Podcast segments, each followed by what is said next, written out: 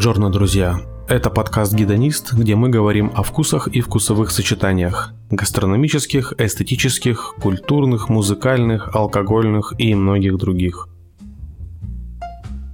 И сегодня мы поговорим о, пожалуй, одном из наиболее устоявшихся и понятных обывателю алкогольно-музыкальном сочетании, и это виски и блюз – Опираясь на свои исторические корни, когда блюз, как и джаз, играли в подполье, и не совсем от лучшей жизни, и уже в наше время во многом благодаря кинематографу, сочетание блюза и виски стало звуковым и вкусовым олицетворением грусти, тоски, меланхолии и подчас лютейшей депрессии.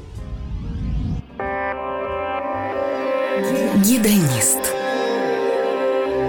Авторский подкаст об удовольствиях. Здесь спорят о вкусах. Аудиопрограмма строго для слушателей старше 18 лет. Конечно, здесь нужно сделать смысловое отступление и обязательно сказать, что не обязательно виски – это про тоску и грусть.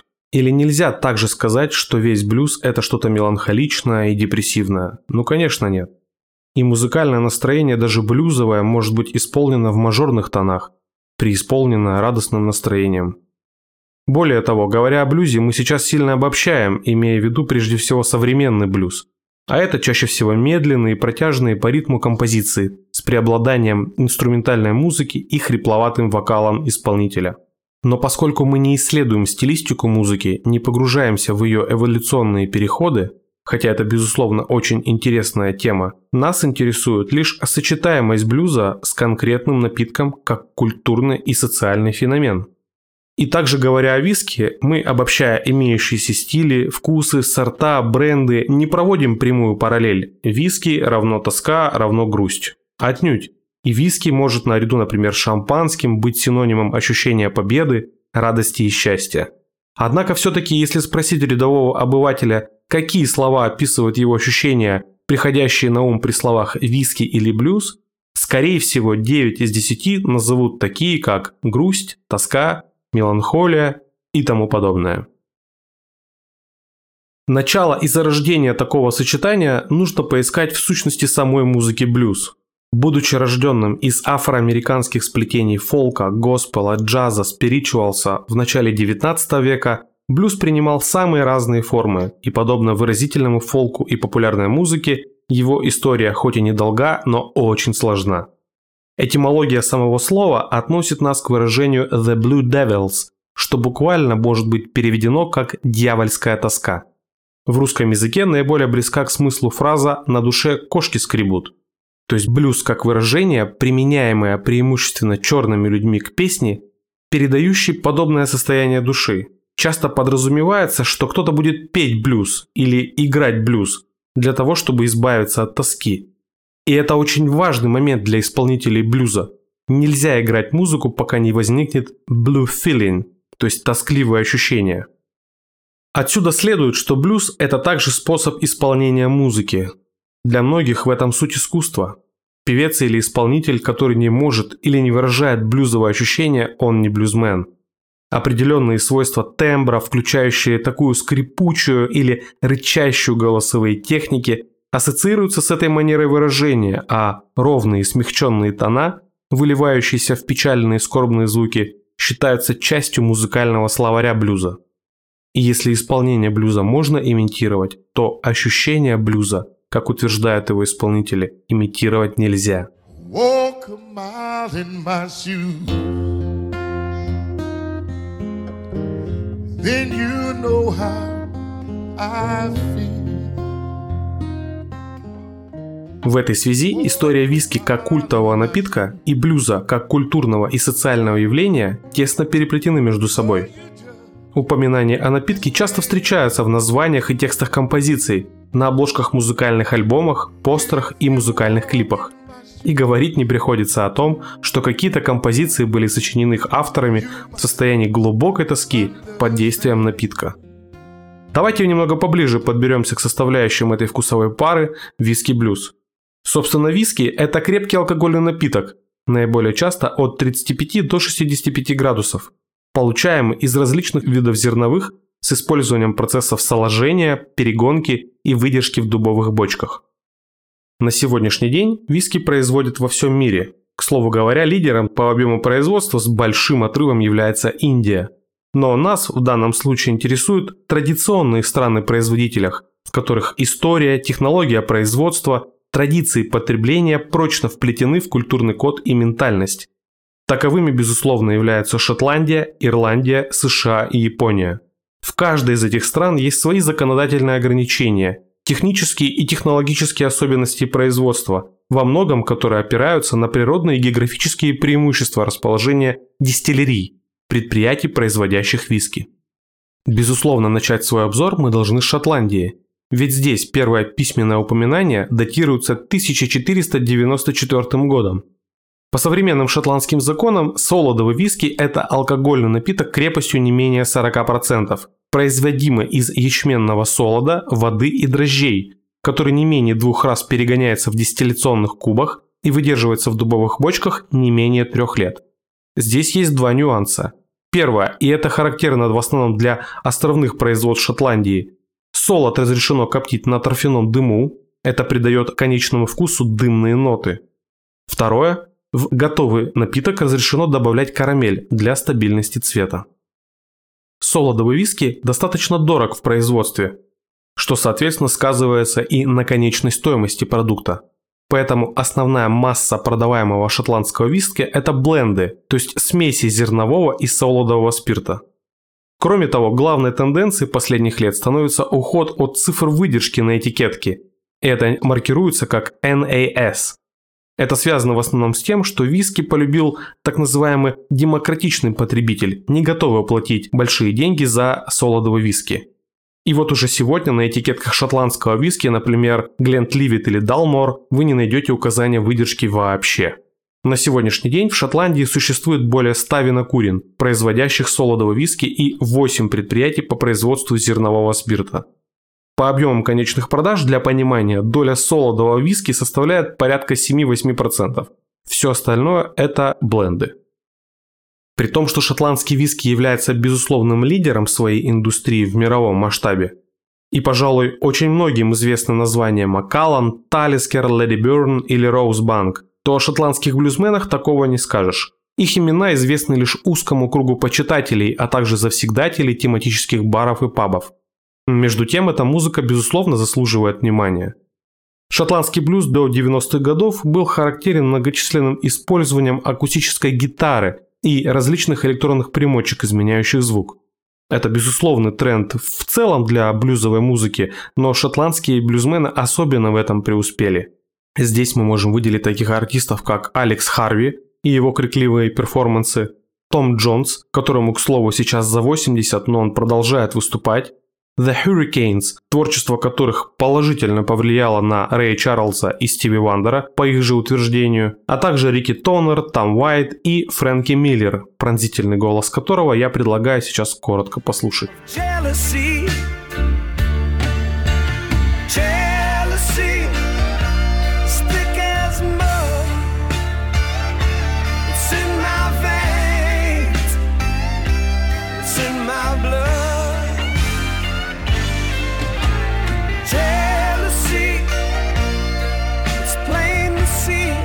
Слову говоря, как в любой другой, в шотландской музыке не так много музыкантов, которые бы себя относили исключительно к одному музыкальному направлению, будь то блюз, рок или отдельно поп.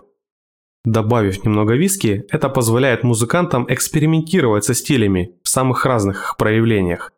Это справедливо для таких музыкантов, как Джерри Раферти, в позднем творчестве которого слышны отголоски Битлз, а также Джимми Барнс, Брайан Робертсон и еще многих-многих других.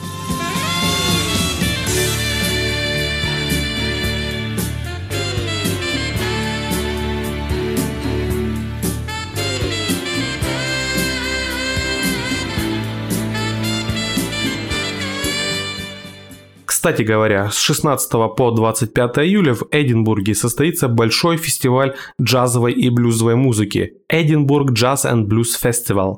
В этот раз, несмотря ни на что, на сцене будут блистать Сэнди Туидейл, Томас Лукас, Алан Джонс и многие другие.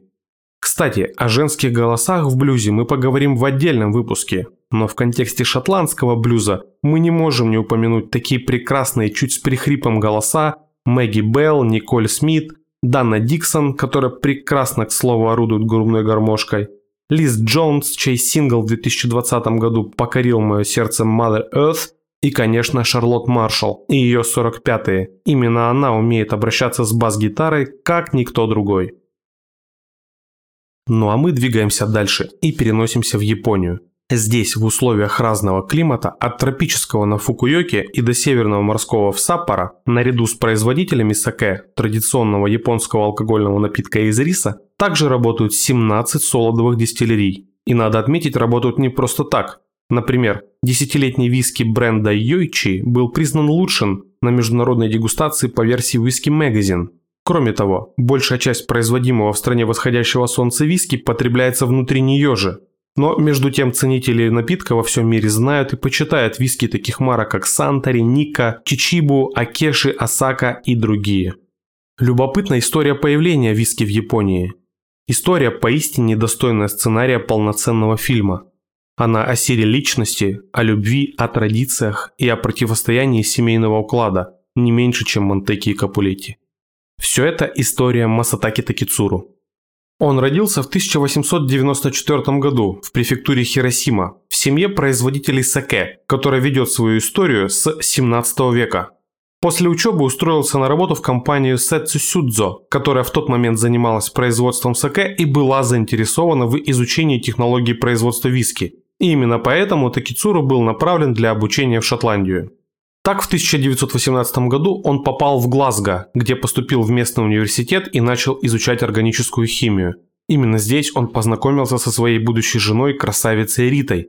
Вернувшись в Японию и обнаружив, что планы по производству виски в Сэдзю Судзу были отменены, Масатаку, проработав некоторое время в компании Катабукия, основал собственную компанию Дай Ниппон Кадзю и построил перегонный завод на Хоккайдо, по его мнению, именно здесь было идеальное сочетание необходимых ингредиентов для качественного виски – ячменя, торфа, угля и родниковой воды.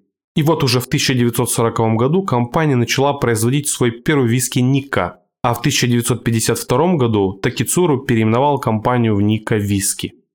Вот именно так один человек повлиял на всю индустрию в Японии, на долгие годы предопределив вкусы и настроения – Сегодня же интерес к личности Масатаки Токицура вновь велик, и это все не без участия японского сериала «Масан» о жизни этого героя.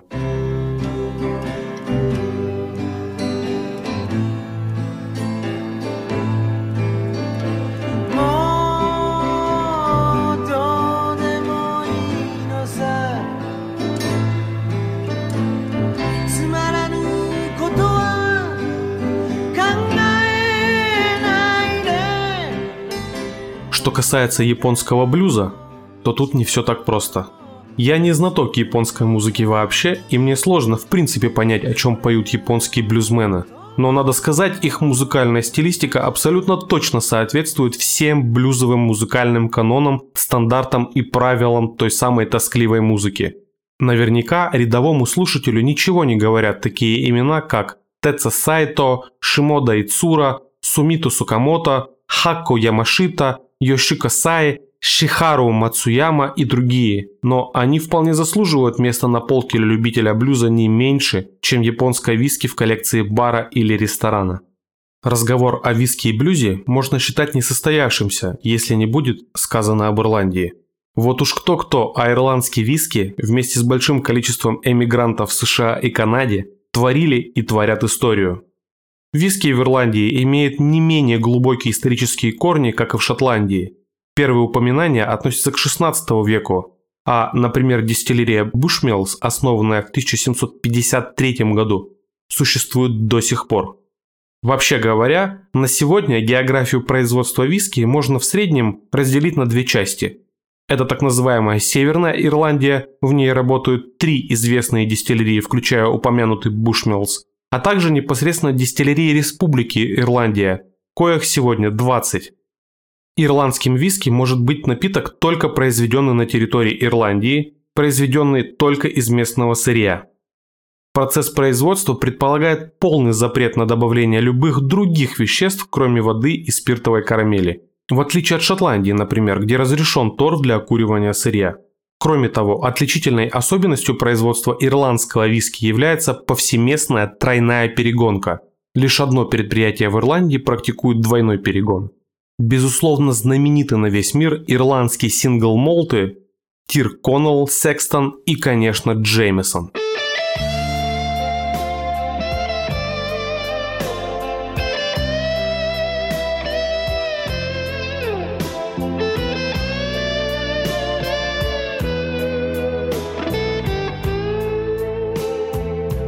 совершенно уверен, что под протяжные и тягучие ноты этих ребят выпито очень много тумблеров, шотглассов и сниферов.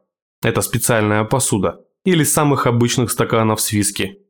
Ирландская культура имеет глубокую и богатую историю.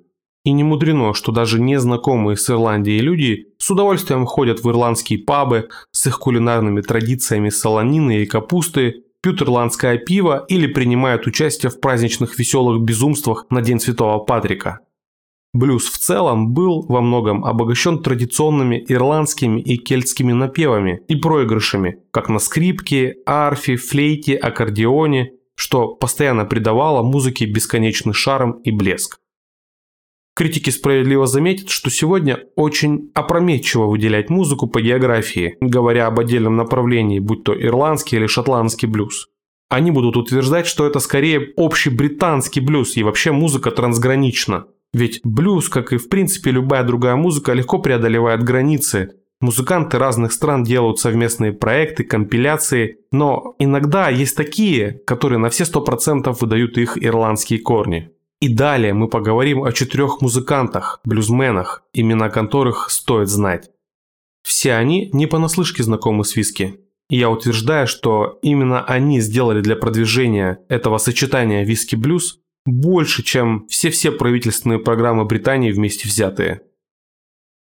И первый из упомянутых – это, конечно, Гарри Мур, золотой сингл которого прозвучал минутами ранее – он с детства тяготел к электрогитаре и уже в 16 лет играл в бенде.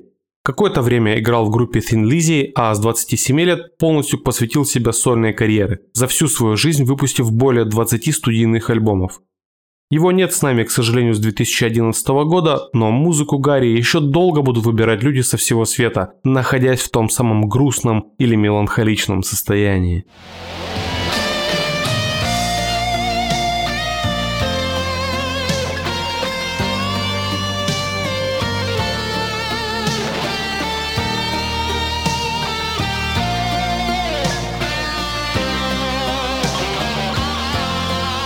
Уильям Рори Галлахер родился в Белишаноне, Ирландия, в 1948 году. С раннего возраста Рори и его брату давали инструменты и поощряли их самовыражение в музыке. Позже он скажет, что играл и записывал все то, что, цитата, «живет во мне все время, а не то, что я просто включаю». Ну а в нем, к слову говоря, почти круглосуточно был виски, что, в общем-то, и погубило его. Галлахер в течение 20 лет вел щедрую сольную карьеру, пока не скончался в 95 году из осложнений после трансплантации печени. Его творчество послужило фундаментом для целой плеяды музыкантов всего мира, и он до сих пор считается ирландским сокровищем и одним из лучших блюз-рок гитаристов в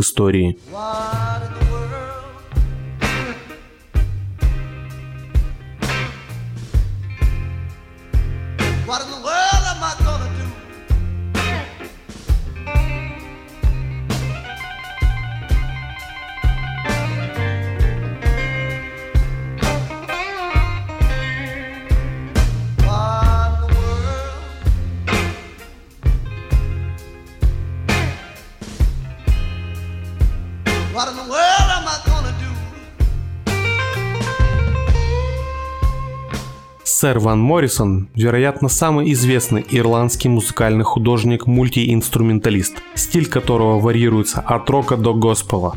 Его таланты, помимо самого пения, включают фортепиано, губную гармошку, саксофон и барабаны. Он получил множество наград, в том числе две премии Грэмми, а также был введен в зал славы рок-н-ролла и зал славы авторов песен. Он также является одним из многих музыкантов, удостоенных рыцарских титулов, благодаря своим многочисленным достижениям в карьере.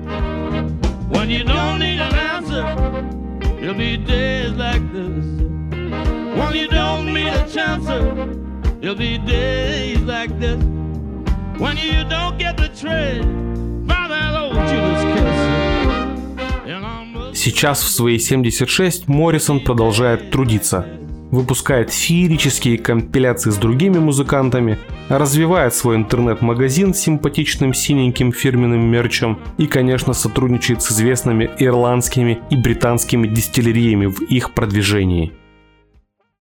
Эндрю Хозиер Бирн – это современный артист в этом списке, но он своим творчеством доказывает, что Ирландия по-прежнему выпускает высококлассных музыкантов.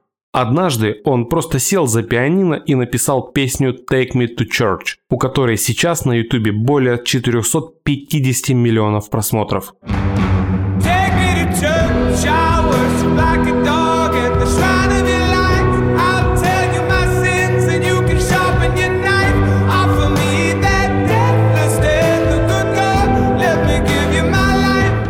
В этой песне говорится о его личном разочаровании религией и католической церковью, что является деликатной личной темой.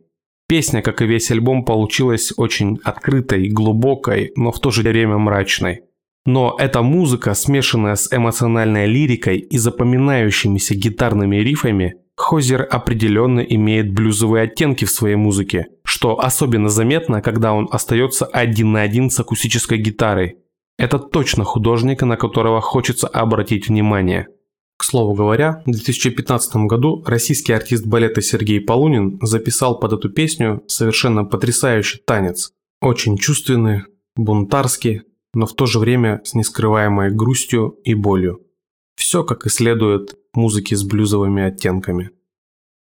Конечно, ирландская музыка или музыка с ирландскими корнями в целом значительно шире. За рамками нашего алкогольно-музыкального исследования остались Ронан Хэшен, Рон Кавана, Уэс Дэви, Майк Уилгар и другие. Отсылки к ирландской музыке есть и у Эрика Клэптона, и у Джо Кокера – Дань ирландскому блюзу отдал и Крис Ри, британский певец и автор легендарных блюзовых композиций.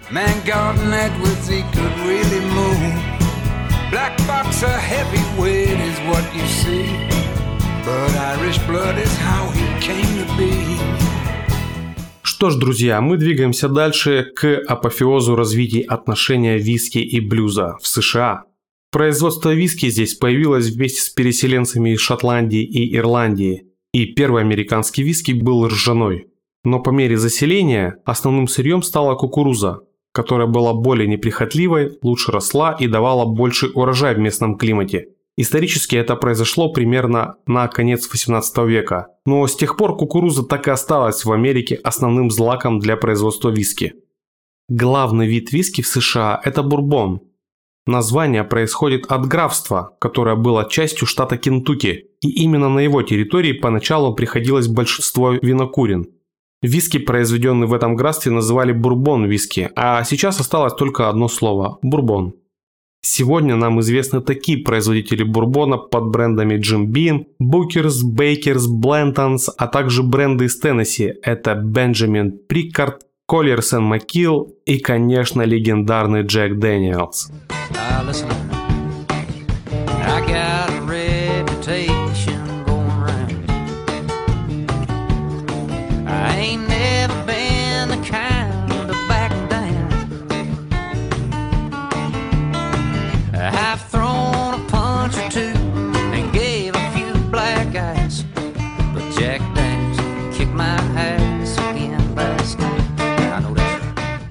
Период расцвета отрасли в начале века сменился ее глубочайшим спадом в годы сухого закона и практически полным ее закрытием и ликвидацией.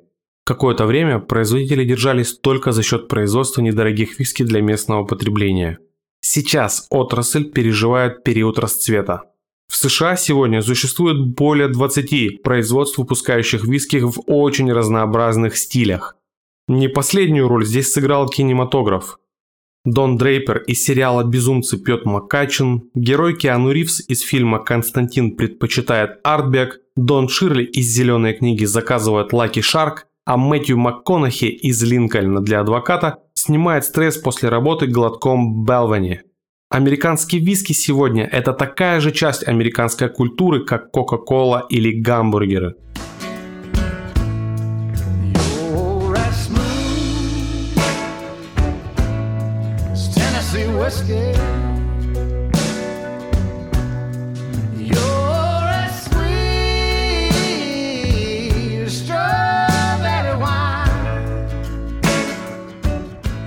Практически все виды американского виски имеют весьма характерный специфический вкус и запах. Он не похож на солодовый виски.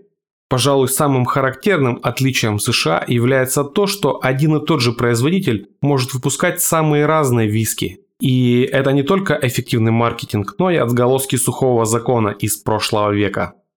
Так же, как и виски, пришедший в США вместе с эмигрантами из Шотландии и Ирландии, блюз хоть и считается рожденным в штатом, но все-таки по сути является привезенным, приобретенным явлением, который развивался медленно, но верно – также формировались и региональные стили. Несколько городов с характерными стилевыми отличиями, влияниями эмигрантов и населяющих города жителей. Это Новый Орлеан, Детройт, Мемфис, Калифорния, Техас. Блюз играли там везде, но, вероятно, самой значительной была чикагская сцена. Именно там состоялся, по сути, блюзовый прорыв. Мадди Уотерс и Фредди Кинг, а чуть позже после них Чак Берри и Элвис Пресли совершили поистине музыкальную революцию, объединив за бокалом виски и белых, и черных слушателей.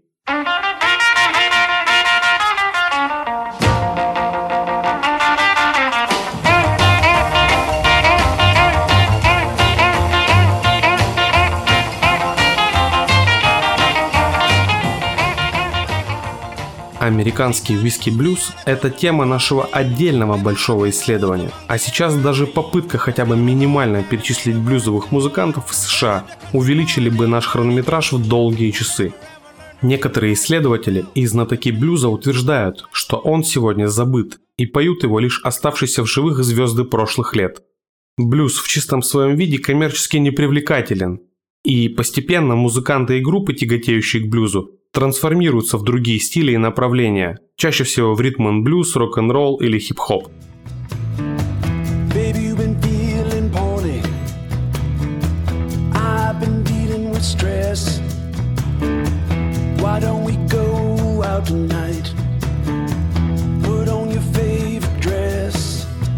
Let's drive.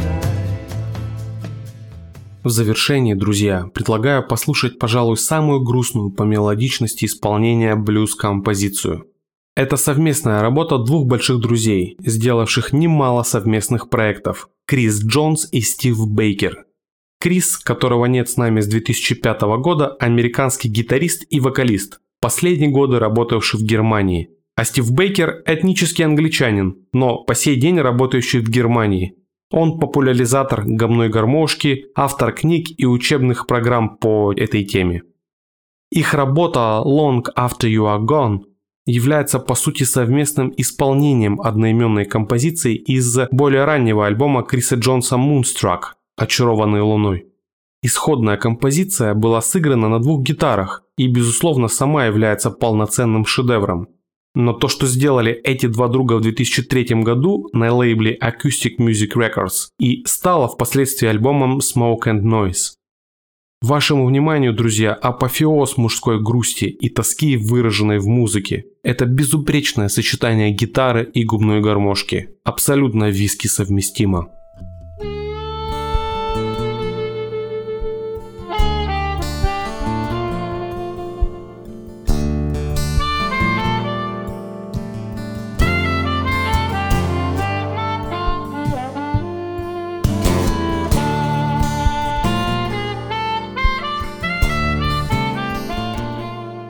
Когда на душе немного грустно и меланхолично, одиноко и хочется помолчать, пожалуйста, прослушайте эту композицию еще раз полностью.